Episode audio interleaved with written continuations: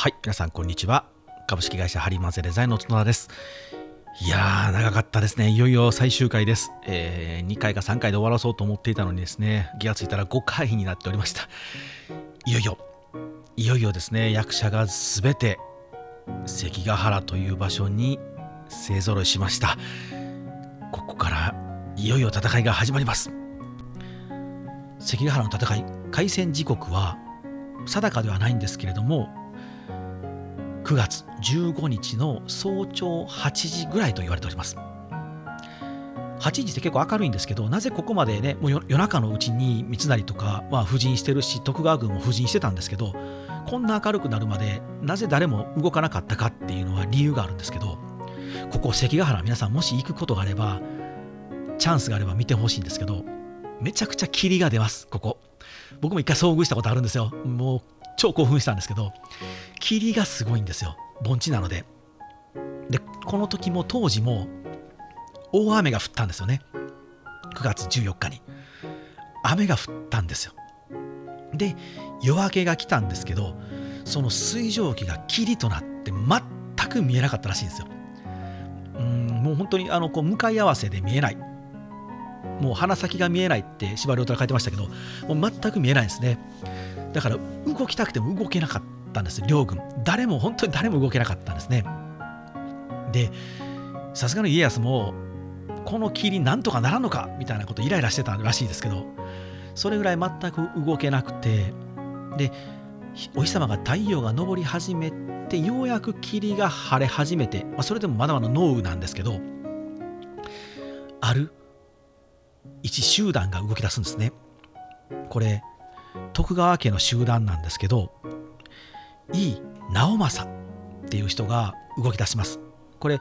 井伊直政さんっていうのは皆さんあのヒコニャンって知ってます？あのゆるキャラのヒコニャン。あのヒコニャンがね赤い兜かぶって刀イエーイってやってるじゃないですか。あのあのヒコニャンのモデルとなった人が井伊直政ですね。いわゆる赤備えっていう徳川家の赤備えなんですけど真っ赤っかの甲冑を着た部隊、ね、一部署部隊があるんです。これが井伊家なんですけどこの井伊家がこの濃雨の中をカサカサカサカサカサッと駆け抜けていったんです。これなぜかというと松平忠義さんっていうこの方は家康の息子なんですけどこの息子を井伊直政は婿さんにもらってるんですね。で井伊直政はこの松平忠義にまずは一番一番武功ねあの手柄を立てさせてやりたかったのでこれ抜け駆けをするんです。家康の息子自分の婿さんですね。娘の婿を連れてカサカサカサって駆け抜けていくんですよ。で一番掛けって言って一番最初に戦争戦争を一番最初にした人は名誉があるんですよ。勇気があるので。でこれは福島正則今回あ福島正則が一番掛けねっていうのはこう会議で決まってたんですけど井伊直政は松平忠義を連れて松平忠義に一番掛けをさせて一番手柄を立てさせようとしてこの霧の中を駆け抜けていったんですね。真っ白の霧の中に真っ赤な集団が駆け抜けていくんですよ。もうドラマチックですよね。でこれは井伊直政の独断っていうよりは多分ね家康の知恵も少し入ったのかもしれないです。なぜかというと一番掛けを福島正則にさせてしまうとこれ秀吉の子飼いの大名ですよね。つまり豊臣家の大名なのでこの戦争に勝った後に福島正則に褒美を取らさなきゃいけない。つまり国高を倍増させて両国をでかくさせてあげなきゃいけないとなると変にこう豊臣家の息のかかった大名が力をつくとやっぱ徳川家として怖いですよね。だからまず一番の手柄は自分の息子に立てさせろよと井伊直政に多分言い含めたんだと思います。井伊直政松平忠義を連れて駆け出します。そして浮田隊とぶつかるんですね。その時にぶつかった時に火縄銃が発射されてバラバラバラバラバラバランっていうのがこの関ヶ原の戦いの火蓋を切って落とす回線の音になります。この音を聞いたら福島正則はやられたって怒ったんですよね。俺一番って聞いたのに誰かやりよったなってなったらもうプチンと切れてうおーって乱戦になります。でもう8時になったら暖かくなって霧も晴れてくるのでもうそれはそれは大騒ぎですよね。あちらこちらで大部隊がぶつかり始めるていよいよ戦争が始まりました。実は関ヶ原の戦いっていうのは長く続かなかったんです。たった半日で終わるんですね。まず井伊直政隊が浮田隊とぶつかります。で浮田隊とぶつかる予定だった福島隊もそれでうおーって突っ込んでいくんですけど浮田隊の方が強いので福島隊を押し返すんですね。やばいってなるんですけど福島隊は仲間に助けられます。でもその仲間に助けられた時に福島隊はね腹立つんです福島正則は余計なことしやがってって言ってこうね喧嘩別れになったりもするんですけれども。でまた福島隊も息を吹き返して押し返しますっていうこの押しつ押されつみたいなことになります。でさらに本隊の石田三成隊もガンガンガンガンと前で打って出てくるんですね。この時にあの石田三成が19万石の半分を出して抱えた、ね、島左近。勝武島左近が動き出します。彼はめちゃくちゃ戦争に強いです。もう島左近が出たらあのほぼほぼ東軍はその前はブワーッと逃げていくんですけどそれぐらい強いんですよ。でこれ後の話なんですけどあの後々に戦争が終わった後に何十年か経った後におじいさんたちが語ってるんですって。あのこの関ヶ原の戦いって大変やったなって。でそういえば島左近ってどんな具足どんなね甲冑着てたって話になったらしいんですよ。いや俺はねこのあの黒色でこんな感じでいや俺が見たんは違うと。なんか白色でこんな感じで。いや俺が見たんは違うで。ってこうね怖すぎてもう記憶が飛んでるらしいんですよ。でもみんなもうね関ヶ原の戦いの後にあの東軍側の人たちは島左近の声をもう耳から離れなかったらしいです。もう鬼のような声とあの形相が頭にこびりついて当分離れなかったぐらい島左近は怖かったらしいんですよ。だから東軍は石田三成の本体に攻めていくんですけど島隊が押し出してくると一気に全滅させられてまた島隊はバーッと倒したらスッと本陣に帰っていくみたいなことをしてですね。こうなかなかなかなか決着がつかない。でも徐々に徐々に決着していくんです。まだまだ正直こう西軍はね戦力がいっぱいあるんですよ。と三成は思ってるんですよ。あの裏切られてるの分かってないので。戦ってるのは本当に小西隊と浮田隊と石田隊ぐらいなんですよ。であとの毛利とか安国寺とかあ大谷義継も戦ってますけれどもで小早川秀明とか島津とかもうこの辺の大大名が全く動かないんですね。本当に全く動かない。だから三成はしびれを切らすんですよ。でしかも正直自分たちの少ない手勢で徳川の軍を押し返してるのでこれチャンスなんですよね。だからパスーンって花火を上げるんですよ。合図を送るんですね。ひなは上げて今やとみんな今一斉に押し出してください。って合図を送るんですけどこれ誰も動かないんですよね。はあなんなん？ってなってる間にどんどん東軍側がまた押し返してくるのでこれどういうことなの？思ってるんですよね。そうこうしてるうちにどんどんどんどん味方は削られていく。でも正直徳川軍もこれや実はやばいんですよ。徳川軍もこれ実は本体じゃないんです。家康はいるんですけどこれ家康は本体じゃないんですよ。本体は徳川軍の徳川家康の息子秀忠。これ2代将軍になる人なんですけど2代将軍秀忠が率いて本来は関ヶ原に来る予定やったんですよ。来ないんですよね。到着しない。遅刻してくるんですよ。これも終わった後に遅刻してくるんですけど家康も実はギリギリで戦ってるんですね。ここちょっと余談余談ちょっとそれますけどこれ遅刻してくるって言われてるんですけど僕は本体が秀忠であれば家康はあえて秀忠は遅らせたんだと思います。もし関ヶ原で自分が負けたとしても本体の秀忠君が無傷ならもう一発やれるのでだからあえてね間に合わせないようにタイムラグを僕持たせたんだと思うんですけどまあ、講談物とか読み物では秀忠がパッパラパーなので遅れてきましたみたいな書き方されるんですけどこれはちょっとね徳川家に対して悪意がありますね。僕は家康はね確実に遅らせてあえて遅らせてだって本体ですからね本軍は絶対戦場には投入しませんからちょっと余談になりましたけどそれぐらい家康側も戦力が少ない中で頑張ってるので正直押しててもいつか押し返されるか分からんし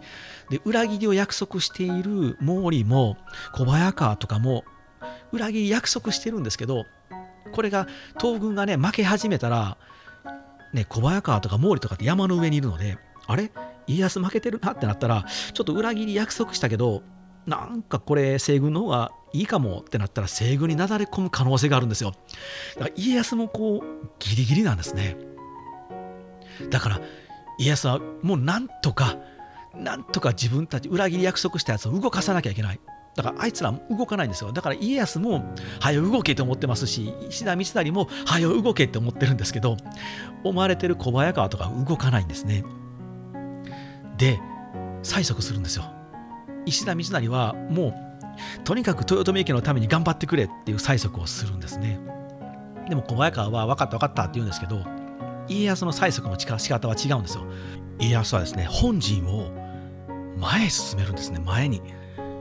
つまり石田三成の本陣に向かって自分たちの大本陣を前に進めるんですよ。これめちゃくちゃ危ない行為なんですよ。もう敵の本陣にぶつけていくので。でもこれあのね家康はじゃあまあ強いからそんなことしても平気なんだろうと思われるんですけどそうじゃないんですよ。これもうねこの時点で徳川家っていうのは結構押されてるんですね。も,、ま、もしかしたら負けるかもしれないっていうとこなんですけどでも家康は決断するんですね。もう自分たちが負けてると思われたらダメだということで腹をくくって自分の命をさらけ出して前に進めるんですね。この決断がね僕ねすごいなと思いましたしで僕もあの、ね自分がもう自分の商売がねあの軌道に乗らずに落ちかけた時も逃げずに前に進めれたのはこの家康のこの行動を見ていたからですね一度逃げたら終わりなんだと。これも家康の時のおしゃべりしたかもしれないんですけど一度逃げたら終わりだからこれはもうここ強気でいくっていう形で前へ本陣を寄せると。これによって小早川秀明に対しての恫喝になるんですね。何をしてんねやと。早く降りてこいという恫喝になるんですね。小早川秀明はまだ19歳の若者なので震え上がるんですね。大夫が怒ってるってなってこれはやばいぞ突撃!ってどっちに行くかというと石田三成側に突撃したんですね。ここで大谷義継隊とかが全滅します。で一気にここで形勢が逆転してこのまま石田三成も本陣も全滅します。で島左近ももうどこで死んだかわからないですね。もう死体も見つかってないぐらいボロボロになって死にます。で唯一石田三成だけ背後のこれ山が高い高い山があるんですけど笹尾山を越えてさらに高い高い伊吹山を越えて逃げます。自分の両国の今でいう、えー、っとあの辺どの辺ですかね長浜の辺りなんですけど滋賀県ですね。滋賀滋賀県の長浜沢山の辺りを越えて逃げていってしまう。これで関ヶ原の戦いは終わりです。はあ興奮しましたね。伝わりました？ややこしい話でしたけど 伝わりました。皆さんいかがだったでしょうか？これが関ヶ原の全貌ですね。でこの後に石田三成は一旦逃げるんですけれども田中義政っていう人に見つかってですねこう連れ戻されるんですけどこの田中義政も実は石田三成と仲良しなんですよだから正直田中義政も石田三成を捕まえたくないんですけれども、ね、三成は三成でまた逸話は残っておりましてこれ逃げるんですけどかくまったら殺すよというふうにお触れが出るんですね各こう村々に。で石田三成を届け出たら褒美を取らすともう年貢を免除します。どう考えてもね捕まえてね徳川軍に出した方がいいじゃないですか。でも自分の領内に逃げてきた石田三成をですねその領内の人たちはかくまうんですよ。あの隠してしまうんです。なぜかというと昔私はこの領主様、ね、ちょうどこれは石田三成のここは領内なので私はこの三成領主様に声をかけていただいたと優しくしてもらったこれ実婚っていうんですけど声かけていただいたので私はこのご恩を忘れないんだと。三成は感動するんですね。ああこういう農民ですら正義の心を忘れてないんだと。私は自分は正義だと思って戦ったのにこの正義のね正しいと思う心で私のことをかくまってくれる彼らに迷惑をかけるわけにはいかないということで追っかけていた田中義政隊に私のことを差し出せと言って田中義政に差し出させたんですね。で石田三成は捕まってでこう京都の三条河原か六条河原か忘れましたけどあのこの辺はもうすみません。原稿書くもう原稿なしで今喋ってるんですけど斬首です。多分六条河原ですね。斬首されます。でこの時に三成はですね引っ張り回されるんですね。始終引き回しといって、まあ、罪人扱いなので切腹はさせてもらわずに首を切られて斬首罪人扱いなので、まあ、処刑されるんですけどこの時にこう、えー、京都の始終をまずはまあ、晒し門に、ね、引っ張ら引っ張り回されて晒されて六条河原についてそこで斬首させられる時にこの晒し門で引っ張り回されている時にですね喉が渇いたなと。でこうね稽古してる人たちに「おい誰かなんか水飲み物持ってないか?」って石田三成聞くんですね。ああすいませんと今持ってるのはこの干し柿しかないのでこれでよければって言うんですけど三成は干し柿はあかんと痰に触るとつまり咳が出たりとかもしかしたらコンコンコンってなって体壊すかもしれないからそれはいらんと断るんですよでその兵士はね笑うんですよなんやお前今からあんた首はねられるのに今からそのね体気を使ってもしょうがないやんけって言うんですけど三成はね大将英雄たるもの最後の最後まで諦めないんだと。お前たちとは違うんだって悪態つくんですよ。でこういうところがでもね可愛くないやつなんですよね。だから干し柿くれたらありがとうって言ったらあ三成さんってねってね思うんですけどいらんなもんって言って突きぱな突き,、ね、突き放して理屈をこねるんですよ。こういうところがな誰も仲間になってもらえずに裏切られて滅んでいってしまうという感じなんですけれども。でこれで本当に六条河原で斬首首をはねられて亡くなります。石田三成去年41歳ですね。若いですね。まあ、さこの後ねあの大阪の陣っていうものにまた14年後にねなだれ込んでいくんですけれどもこの後は一応こう徳川家康もすぐにはね江戸幕府を実は開かないんです。あのだって豊臣家のためにって戦ってたんですからね。いきなり江戸幕府開いてしまうとやっぱりお前ね、自分が幕府開きかったかっただけやないかってなってまた内乱になってしまうので一旦はまだ秀頼をきちんと立てて豊臣家としてまた働き始めるんですね。でもそうなってきた時にやっぱり結局は家康の力が強くないといざこざが起きてしまうのでこれはもう盤石にしようということでいよいよ徳川家は幕府を開いて徳川幕府江戸幕府っていうのは開いていくんですけれどもまだ幕府を開いた後も豊臣秀頼っていうのは生きてるんですよねだからこの秀頼をもう一度担いで徳川家をぶっ壊してもう一度豊臣家の天下を取りたいって思う輩がやっぱり豊臣秀頼に集まってくるんですよ。もうこれは家康は何とか止めたいだから秀頼にもうあなたは大大名とか豊臣家っていうのを忘れて一小さな大名になって大和だからね奈良の辺りに大和を与えるのでもうそこでちょっと小さくなってそこに引っ込んでくれませんかっていうのをだいぶね家康は交渉するんですよ。もう戦争したないんですと。もう戦争すればするほど国が弱くなるので国がね国力が落ちるとそれこそ朝鮮からもまた攻めてくるかもしれないからこんなことしてる場合じゃないのでもうとにかく豊臣さん秀頼君ともう今までのね太閤秀吉、ね、関白だったこともちょっともう忘れて一小さな大名になりなさいとそしたらもうあなたにね変な輩が集まってきてもう一回担ぎ上げようぜっていうことがならないからって言うんですけどうんって言わないんですよね。これお母ちゃんの淀も悪いんですけど、これなかなか言わない。で、案の定やっぱ集まってくるんですよ、大阪城に。不穏な連中が。どんどんどんどん集まってくるんですよ。まあ、その中に先ほどの真田幸村とかね、そういう人たちもいるんですけど、後藤又兵衛とかね、いっぱいいるんですけど、まあ、こういう人たちがね、集まってくるのでね、ややこしくなってきて、結局、秀頼を担いでしまって、徳川家に喧嘩を打ってくるので、家康はしょうがない。もう本当にこれは潰さないと、いつまでたっても内乱が収まらずに戦国が終わらない。もう悲しむのは国民だからもうやりますと決断して大阪の陣で豊臣家を完全に滅ぼします。これはまた別のお話ですね。はいいかがだったでしょうか？ね、関ヶ原のファンの方、ね、関ヶ原のことをご存知の方であれば、もっとなんて言うんでしょう、あの大谷義次を掘り下げてほしい、喋ってほしいって方もいらったかもしれませんけど、大谷義次とかね、ね、もうこの浮田もそうですし、あと島津とかもね、動いてますし、この島津はね、もう最後の島津の軒口っていうのがもうこの熱いんですけど、ね、で東軍側としたらもう前田利長とかもね会津の征伐前に動いたりの話もありますし、ね、黒田長政の話もしたいし池田輝政の話もしたい。うーん我慢します。もう本当に我慢しますけども。たくさんの登場人物がそれぞれの思いを持ってもう群がってもうほんとちぎれ雲のように雲が集まっていくんですよね関ヶ原へ。で関ヶ原の駅が起こって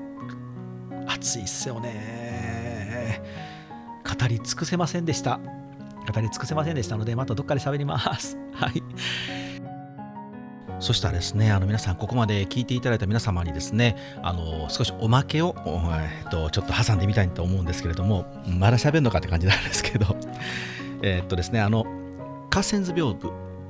関ヶ原の戦いの合戦図の屏風がですねいくつか残っておりましてその中で一番有名なものをですねご紹介したいんですけどこれ彦根城博物館像。彦根城の博物館に収められているものでこれは井伊家がえー、書いたものになりますので、まあ、主人公はやっぱりいいなんですよね。だからこう赤空の赤がねこの屏風には結構目立つんですけれどもあの、えー、と先ほど出てきました、えー、合戦の火蓋を切ったいいですねいい直政ですね。いの赤備えがこうずらずらずらずらずらとねこう画面に縦横無尽にこう動いてるんですけれどもでこれ僕実はねこの合戦図屏風大好きでちょっとねこれ見ながら喋りますね。よいしょ。これ大好きでですね僕これを持ってですね現地に行くんですよ。で現地の地形とこう照らし合わせながらこの合戦図屏を見ながら行くんですけどこれねこういうね合戦跡地っていうのは意外と地形っていうのは当時のそのままになってるんです。なかなかねこう坂とか丘とか川とかそういうものをねこうガラリと変えていくっていうのはねやっぱ工事にもね大変ですしだからこう地形そのまま生かしたまま皆さんあの家を建てたり町を作ってね暮らしてると思うので当時からねこう例えば丘であったりとか起伏があるとことかあと沼地とかねそういうものはあんまり変わってないところが多いんですよ。特にこの関ヶ原はねあのもう合戦図通りです。なのでもしねあの今回の配信を聞いていただいて関ヶ原に行くことがあればわざわざまあ行かなくてもいいんですけど行くことがあればですねこのスマホでとかねあのネットで検索したらこの出てきますので彦根城博物館像っていうタイプのこの関ヶ原合戦図屏風を見ながらですね少し歩いていただけたら当時のね、ありし日の姿もしかしたらこう武者の声がね聞こえるかもしれませんね。一箇所。一箇所ねと合う場所がしかもあるんですよ。まあ何何箇所もあるんですけど川とかも残ってるんですけど一箇所ね建物として一つピタッと合う場所がありましてこの屏風はですね、えっと、6曲1席になっております。えー、6曲1席っていうのはこう6枚の紙紙といいますか画面で構成されていて折りたたむことができますよって意味なんですけどこの6画面がありましてこの左から12画面2画面目のずっとずっとずっとね下の方にね川が流れてるんですね。でその川のほとりに小さな小さなお社と、え鳥居が描かれているんですけれどもこの神社今現在もあります。土笹神社っていうんですけど土笹神社で検索していただいたら多分あると思うんですけどこれね現在もあの現像で残ってるんですね。だから多分ここに、ね、たくさんの武者が、ね、なだれ込んできてでここで、ね、踏み荒らしながらも自分の命を懸けて駆けずり回ったんだろうなとかっていうねこう過ぎ去りしあの日を思い出しながら僕はこの辺をいつも歩いてるんですけれどもまたもしよろしければあの僕また関ヶ原行きますので一緒に僕のこの鬱陶しい解説を聞きながら歩きたいっていう方いらっしゃいましたら ぜひメッセージください。もうねほんと河川図屏風はね握りしめて絶対行った方がいいですよ。もうあのほんと現地に何もなく立ち佇むよりも当時にタイムスリップできますからね。はいというわけで皆さん関ヶ原の戦いいかがだったでしょうか？先ほども申しましたように語り尽くせないんですけれどもあのまた折を見て関ヶ原を喋っていきます。また喋るのかって感じですけど。はい、番外編ね、あのこんな調子でですねたまにあの恐ろしいほどの長編を挟む可能性があるので皆さん気を許さずあの僕の挙動をずっと見ておいていただけたらと思います。そしたらですね僕は徳川家康大好きっ子なんですけど、まあ、家康のことはね特集を前にしたのでその良い敵役となりました石田三成さんの最後の時世の句時世の句を読んでみたいと思います。千曲前や足間に灯すかがり人共に消えゆく我が身なりけりという時世の句を最後に読んで斬首され41歳の生涯を閉じます。これちょっとどういう意味かっていうのをねこれ僕なりですよ。本当僕なりに解釈をちょっとしたいなと思うんですけどこの筑前っていうのはあの、まあ、琵琶湖の、まあ、ある一つの入り江のの名前ですね。でその琵琶湖のに生えてる足ですね。あの足をね運上してそのお金をくださいって言ったあの足ですね。あちなみにあの足を何使ってるかというとあのすだれとかああいうものに使うものなんですけど中がねほんとストロー状になってるのでねその足ねの、えーと、千曲前に生えてるその足の間から琵琶湖に見える鏡火が見えると。その鏡火のようにふっと明日私は消えていくんだと。いう時世の句なんですけれども僕はこの鏡火を多分三成は豊臣家と重ねたんじゃないのかなと。私が消えることで豊臣家の鏡火もまあ消えるだろうなと思って読んだんじゃないのかなと僕は思っております。なので、ね、自分の正義を押し付けて、ね、融通の利かない堅物だったとしても、ね、憎まれっ子だったとしても彼は彼なりに自分が信じた正義、ね、本当に自分を拾ってくれて大名まで育ててくれた豊臣秀吉に対する恩義でその息子豊臣秀頼を何とかしたいというその思い一点だけで走り回ったんじゃないのかなと。でそれがね世の中が乱れることだと気づかない気づかなかっただけでそれが世の平和になると彼は信じていたんでしょうけどそれが逆に世を乱してしまうことになったので滅んでしまったと。なので悪いやつとかいいもの悪いものとかっていうことではなくて彼は彼なりに必死で生きたんじゃないのかなと思います。それでは番外編おしまいにしたいなと思います。皆さん長々とお疲れ様でした。ではさようなら。